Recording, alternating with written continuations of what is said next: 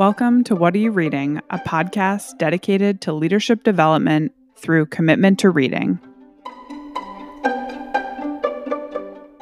This is Phoebe Kotlikoff, and this week I'm sitting down with retired Lieutenant Commander Reuben Keith Green.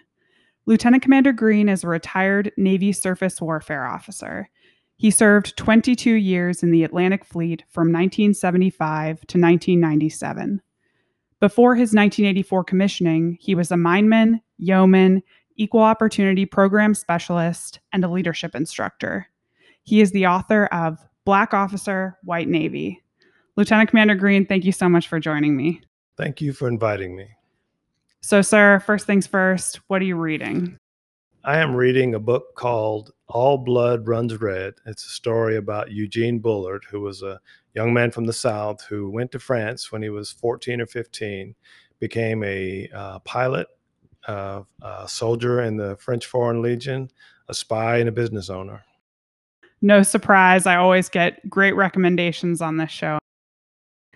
So, speaking of books, I have been reading yours, Black Officer, White Navy, and I know that you have referred to the process of writing it as therapeutic.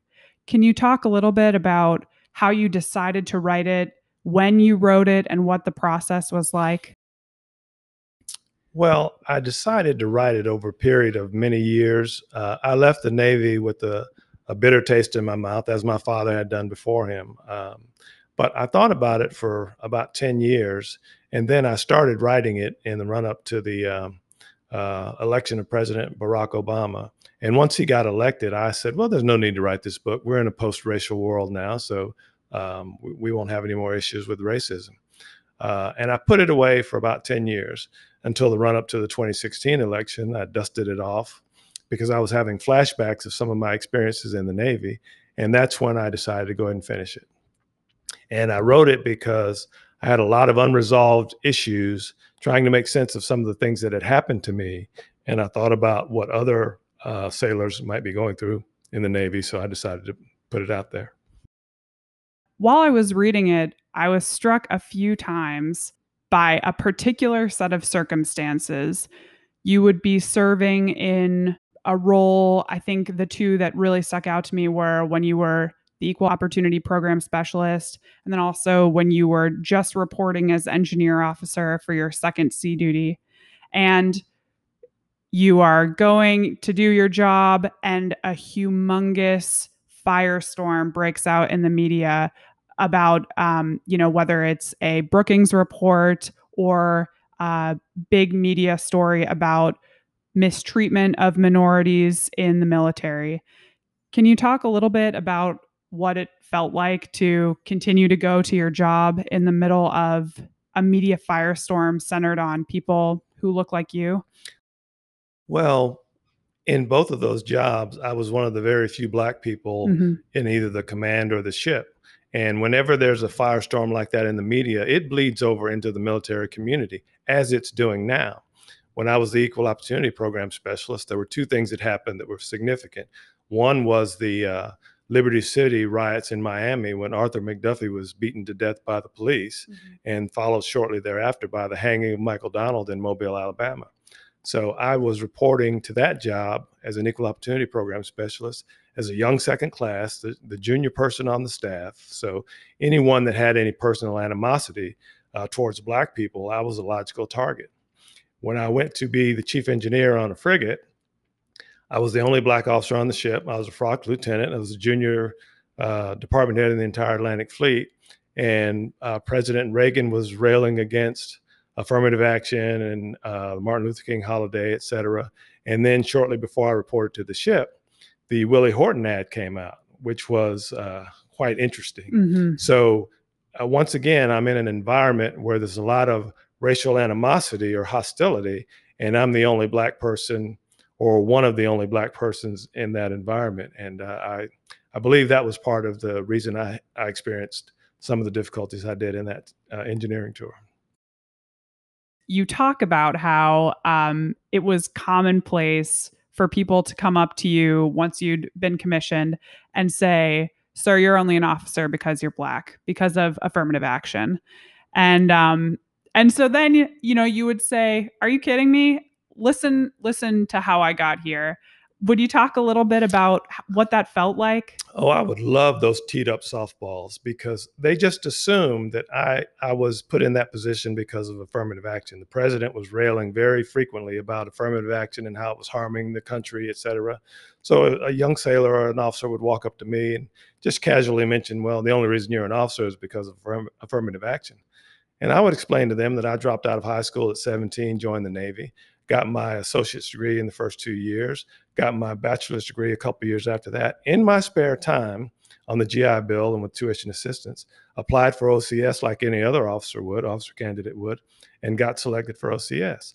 And I would ask them, where is the affirmative action part of that? Explain to me how my being black uh, uh, contributed to me getting a commission when I did it, working two jobs and performing as a as a peak performer on active duty, and sometimes working a part time job on the side. So that would uh, cause them to put their tail between their legs and slink away. And can I ask your personal views on affirmative action? I think affirmative action was an absolute necessity. When Ronald Reagan was uh, railing against that, all of the service chiefs, many of the college presidents, Secretary of Defense, they were all saying how it was necessary to help correct the imbalance because of the prevailing racism that had existed for Absolutely. decades. So I agree with Colin Powell. I'll give you a story. Colin Powell was passed over for a promotion.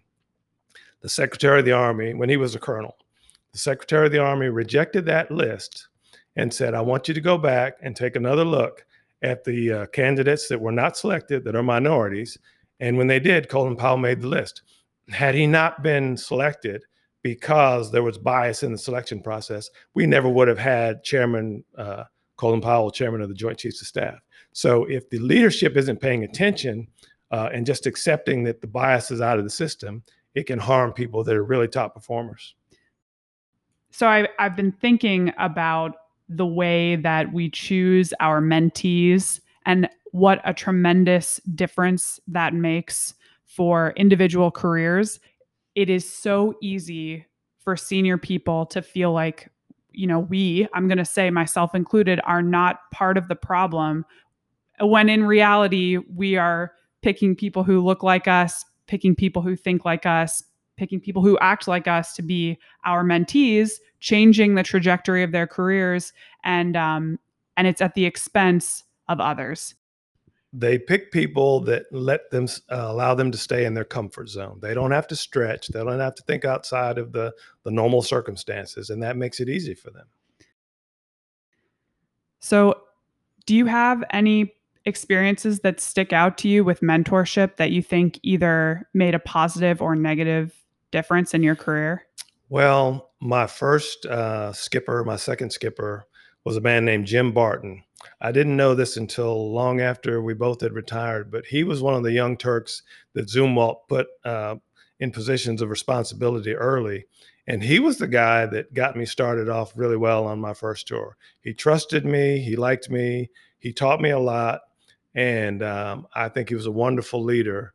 And he encouraged me 10 years before I published my book. I'd sent him a draft, and he said, Keith, you need to finish this. This is hmm. important. Mm-hmm. So he was a very important. Uh, uh, uh, leader for me. The other one that jumps right into mind is uh, Master Chief Daniel Zapiro, Signalman Master Chief Daniel Zapiro. He saved me when I was in that equal opportunity billet. Mm-hmm. Had it not been for him, I might have left the Navy at the 10 year point as a bitter and disillusioned uh, sailor like my father did. Mm. And I'm glad you mentioned Admiral Zumwalt. So you write extensively in your book. You pepper in little vignettes about the influence that Admiral Zumwalt had, and you highlight the contributions of his minority affairs assistant, Bill Norman. Can you talk a little bit about the way that you see um, Admiral Zumwalt, whose career ended right before you joined the Navy, having had an impact on your career? Well, I think Bill Norman is the unsung hero of integration in, in the Navy. He had submitted a resignation letter because he'd been on every board, every panel, et cetera, uh, the Navy had to eliminate race relations. I first heard of him watching, uh, reading the news and uh, news articles, but then in the 80s, I read a book called Bloods. It was by Wallace Terry, a journalist uh, in Vietnam, and he interviews 20 different African American veterans. And Bill Norman happened to be one of the, uh, I think it was two or three Navy people that interviewed. And that interview really stuck with me because uh, this man went to be interviewed by Zumwalt. Zumwalt wanted to talk to him before he approved his resignation, and he wanted him to come work for him. Well, Bill Norman showed up with a list of uh, demands. These are the things that we need to change in the Navy. And Zumwalt later said, I called him in to interview uh, him, and it turns out he's interviewing me. Hmm. And that relationship, that personal relationship, literally changed the course of the Navy. Hmm. There's a book called Zumwalt by Larry Berman. It's a biography. It is an excellent book in terms of filling in the gaps that in my knowledge that existed. And I would recommend that all uh, all Navy leaders read that. I'm adding that to my list right away as well. All Blood Runs Red and Zumwalt. Right. So I want to go back again to an earlier part of your career. You're still an enlisted man and you become an equal opportunity program specialist for the Navy. And I think it's safe to say it wasn't a fabulous experience for you in the Navy being an equal opportunity program specialist. That is correct. I was warned against taking that job because I had a black chief who told me, Keith, this this will probably end your career. Mm-hmm. But I decided to do it because I had seen so much so much injustice in the two years prior to that, where I was the mast yeoman for the naval station at Guantanamo Bay, Cuba. I had to compile all of the, what was called the equal opportunity quality indicators, and they showed how military discipline was administered. And consistently, the black sailors were punished more harshly than the white sailors for the same offenses. Mm-hmm. And I got to see that every Friday up close. And I realized that when the black sailors tried to speak up and talk about the disparities between the way they were treated and the white sailors were treated, they would get shut down. It would make the captain angry, and he would add additional punishment. So I developed a standard punishment guide to be used to make sure that things were fair. And that didn't work because the captain would override that and add what he thought it. It had it was a it was a matter of the young black sailors speaking up when they weren't supposed to, or at least in the captain's eyes. And I like to uh, think of it as not staying in their place. So it was a, a form of legalized extra punishment. Mm. So I want to ask you how you think your experience was different as an enlisted man than it was as an officer. As an enlisted man, because I had some jobs that were pretty close to the centers of power in the command I was in, for the most part, uh, it was um, little stuff other than the problem I had with the master chief, which nearly destroyed my career. Mm-hmm. And then once I got a good boss, Master Chief Shapiro, things were fine. When I went to Light Attack Wing One and worked for the wing commander there at Cecil Field, he thought I walked on water. He wrote my endorsement for officer candidate school, and off I went. Mm-hmm. As an officer, the truth is, a lot of the people that worked for me resented having to work for a black man. Mm-hmm. A lot of mm-hmm. Southerners, a lot of people that felt like I was inferior some of my peers, uh, almost all of my peers, uh, did not relate to me well because for many of them, I was the first black guy they had to interact with as an equal. And almost every boss I had in the Navy, almost everyone was a Southerner. So they had very distinct uh, personal beliefs about um, race relations. And I would butt up against some of those beliefs when I was trying to do my job and it was uh, it was difficult because I never ever raised the issue of race ever until the very last job that I had, and that was because I was forced to. Mm-hmm. And I want to read a quote from your book that I think gets straight to this point. You write, discrimination is a societal problem and a military one. We bring our prejudices with us into the military or form them while there. I'm sharing my experiences with you in the hopes that they will become as rare as Black officers once were. We're still rare, but not like before. This quote stuck out to me a lot as I've been thinking about um, my peers and our responsibility. You know, the SecDef has dictated that leaders will talk about this, leaders will start conversations on this topic in an effort to learn from each other and drive progress. So, if you had some advice to share with young leaders feeling some stress about how to start these conversations, what would you say? I would say don't be afraid to start the conversation. And what is most important is that once you start the conversation, you have to be willing to let it go where the individual that you're talking to wants it to go. It may be uncomfortable for you. You don't have to have all the answers, but if you're willing to listen and begin to get some understanding, that will help you change your perspective because you will never be able to walk into that in that woman's or that uh, that young man's shoes, but you can at least understand why they feel the way that they do. And once you start gaining that understanding, you won't look at situations the same way you did before. Is there, in fact, possibly something in this scenario that may have something to do with bias or discrimination? And that's an uncomfortable place for people to go when they realize that one of their peers may be discriminating against one of their subordinates or, you know, uh, one of their peers may be discriminating against another of their peers, but it does in fact happen. The sitting with the discomfort part is something that I think it's tough for people to make that leap if they haven't before. And um, so something I've been thinking about a lot is what what are the best ways to educate yourself on this topic um, if you don't live th- live it do you have particular recommendations other than Zumwalt and all blood runs red? Well, the internet is full of information. Mm-hmm. You Google racism and any topic, and thousands of uh, thousands of uh, results come up. But you have to, in order to understand what is happening, you have to be willing to read.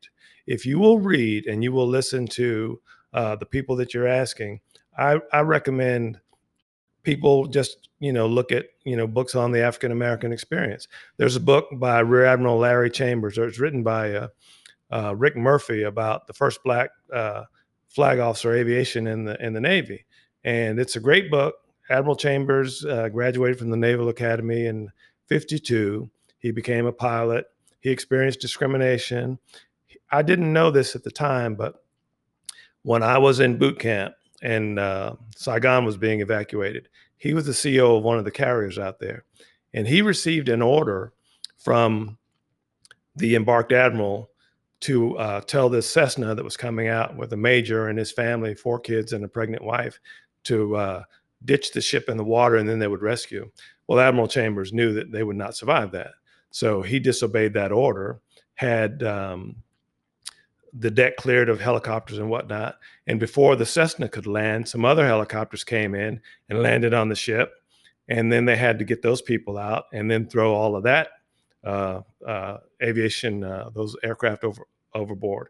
And finally, that major was able to land his aircraft on the deck of that flight uh, aircraft carrier, and the entire flight deck burst into cheers. Mm. That major went on to become a productive member of society. So did his children. And that plane is now in an uh, aviation museum in Pensacola. Admiral Chambers was expecting to get court-martialed for disobeying an order, and instead he got a meritorious service medal. Not many people know that story. I didn't know it. It happened in 75, and I didn't know it until two years ago. Wow. Yeah, I, that's amazing. That's true heroism and uh, and courage. I mean, incredible personal courage. Mm-hmm. Another topic that you touch on quite a bit in your book is um, the role of forgiveness in uh, thinking about the people who mistreated you and the the circumstances you found yourself in. Can you talk a little bit on your philosophy with respect to forgiveness? It took me a long time to get past the bitterness because I felt like that the the organization I'd spent my entire adult life serving let me down when I needed them the most. So it took me a long time to get past the bitterness. But once I wrote the story out, I realized that holding on to that was was harming me. I was already harmed, but holding on to that was not productive. What was productive was telling my story and getting the word out to prevent other people from having to experience what I did. So I'm no longer uh, angry or bitter at anyone that that um, uh, mistreat me, mistreated me. Uh, I have the philosophy that success is the best revenge, and my success is getting the story out and enabling other people. I've had so many people contact me that had similar experiences and thank me for sharing my story because, uh, including um, people that I've never heard of. Mm-hmm. I mean, just it's it's amazing the outpouring. I just got a call yesterday from a guy who was in the Navy and his father was in the Navy at the same time my father was. His father's 82 years old and he wants to talk to me.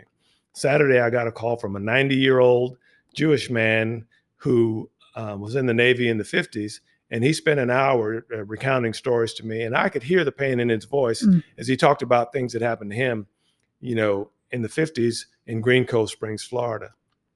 So I feel like I have been able to get people to, to start to talk about some of their own experiences.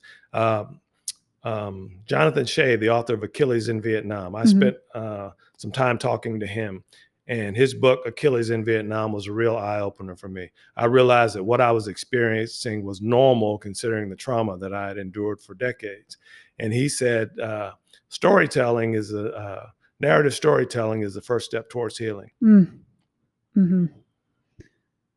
I'm also I'm glad you brought up your father, who was also a Navy man for many years. And you write in your book that he was not supportive of your decision to join the Navy. And you go through in the book and sort of try to dissect why that may have been. Can you talk a little bit about that? My father had uh, lots of bitter experiences in the Navy. He joined the Army at 17, earned his jump wings in, in the Army, was uh, in a tank battalion in Korea. And then after the Army, he left the Army and joined the Navy. He served on at least eight ships. He was on the, the PBRs, the patrol boats in Vietnam. Um, but he left the Navy because he just couldn't endure the racism anymore. Uh, he left early. He he said that um, when they picked him up and took him to the brig in Jacksonville, Florida, he told them, "What took you guys so long? I've been expecting you." So he got out with a, uh, a little less than 18 years in the service, and he just refused to go back. They they offered to let him come back in when I joined, but he was adamant that I would not join the Navy. And the only thing he would tell me was the Navy is too racist. I'm not signing the papers for you to join the Navy. And I explained to him, well, Admiral Zumwalt has fixed all that. I mean, it's been all in the papers. And he just looked at me like, son, you have no idea what you're talking about. And he was right. You know, there have been a number of very moving articles and, um, you know, personal narratives published over the last few weeks that also speak to this point that we may feel sometimes like we're in a post racial world, but we are certainly not and um, we still have a lot of work to do. So, on that note, what uh, what words would you have for the next generation of service members? My philosophy is when you're experiencing a problem, you need to keep a wheel book. You need to document what's happening and don't assume it's race right off the bat. It may not be race but you need to keep a wheel book that shows how you're being treated in relation to how other people are being treated. If you're asked to do something, do it to the best of your ability.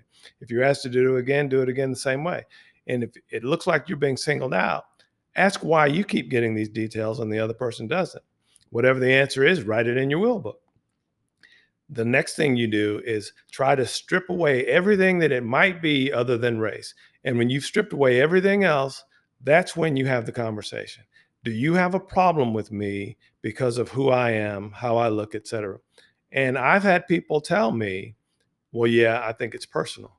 Now we can get somewhere, mm-hmm. you know, because until we both acknowledge what the issue is, we're just going to dance around it. So, but that's the advice I would give. Do not be afraid to walk up and knock them on the forehead and say, we need to talk. Mm-hmm. And force people to confront that's right. their own whether it's acknowledged bias or subconscious bias. I can give you a perfect illustration of that. When i was deploying to the persian gulf i had a fire and explosion a month before i was supposed to deploy. Um, and i was having to order lots of parts obviously you've got $2 million worth of repairs and my supply officer was not ordering my parts he was dragging his feet jerking me around, delaying uh, ordering parts, canceling parts. I talked to the captain. I talked to the XO. I talked to the other department heads. I talked to the supply officer and his chief. I got a perfect 4.0 in material management, officer candidate school. So I understood the supply system. I just didn't understand what was happening to me. Mm-hmm. So I sat up all night with uh, my supply petty officer and created this spreadsheet that did not exist in the supply system. And that spreadsheet contained the, the 25 most critical parts that I needed. And I'd gone through the system and pulled out and plugged in all of these numbers uh, on that spreadsheet. It stayed up all night. It was daylight when the captain came aboard, and I went up and showed it to him. And once he saw that spreadsheet and called the supply officer up there to explain it, he couldn't explain it. And I was the only one having these problems. The captain fixed that, but I wanted to go a step further and uh, explore why the only black officer on the ship was having all these problems getting his parts. My captain was from Texas. He didn't want to talk about it, and I couldn't force him to. But it was obvious to me that I was being discriminated against.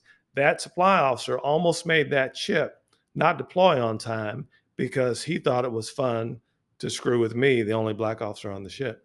But too many times people avoid having those conversations. There's another good book called It's Your Ship mm-hmm. by Captain Michael Abrashoff. He talks about confronting racism at captain's mast between a black and a white sailor, and he stayed there for a long time until they finally got down to the issue of what it was, and it was a black and white issue. You have to be willing to have those conversations. Otherwise, the um, it just shifts to another another uh, uh, incident or another area until you can lay it all out on the table. You're just you know just pushing it down the road, kicking the can down the road.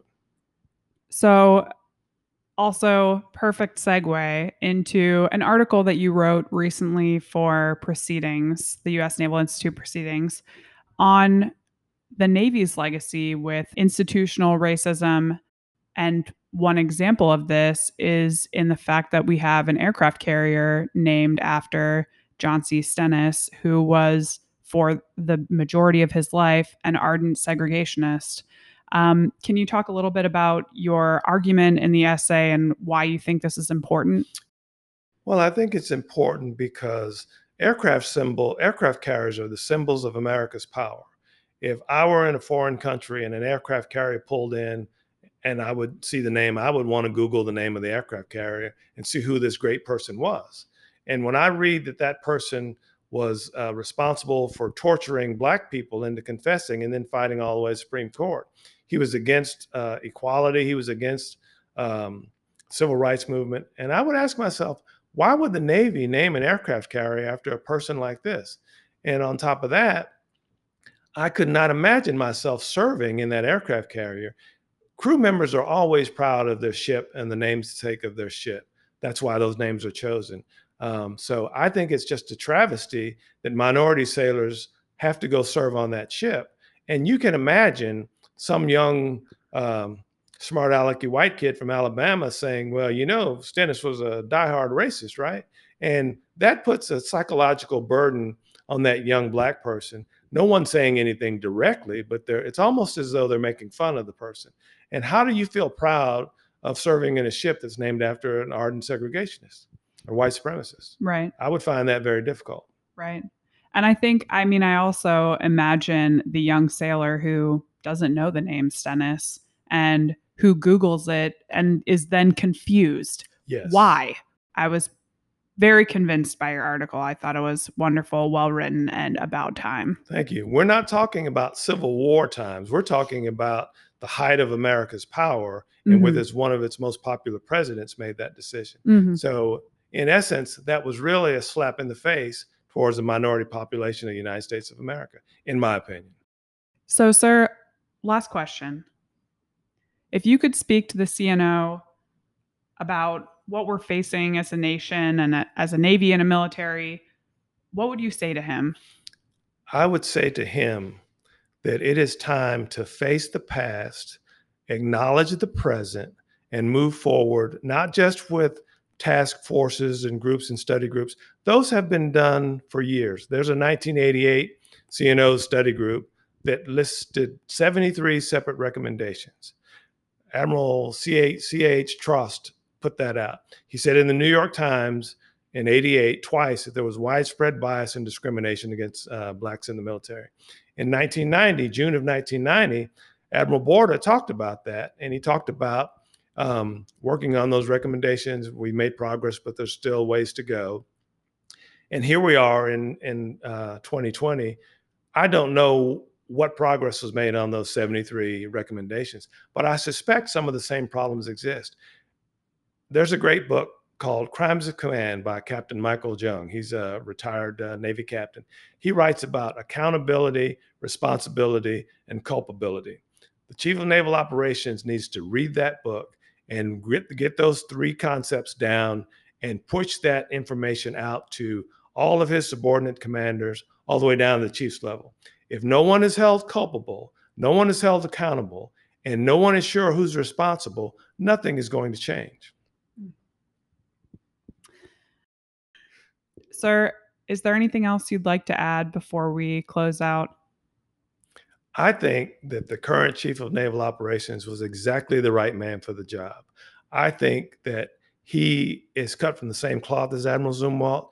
He is sincere. You could look in his eyes and see the pain as he talked in that video about the pain that our uh, minority, our black citizens are experiencing. I think he's going to get some pushback as his predecessors did. But I think he's the right man for the job. And I'm pulling for him to uh, finally accomplish what uh, they were unable to do. It's going to take, it may take bashing some heads together, but I think he's the man for the job. What a great note to end on. Sir, thank you so much for joining me on What Are You Reading? Thank you for having me.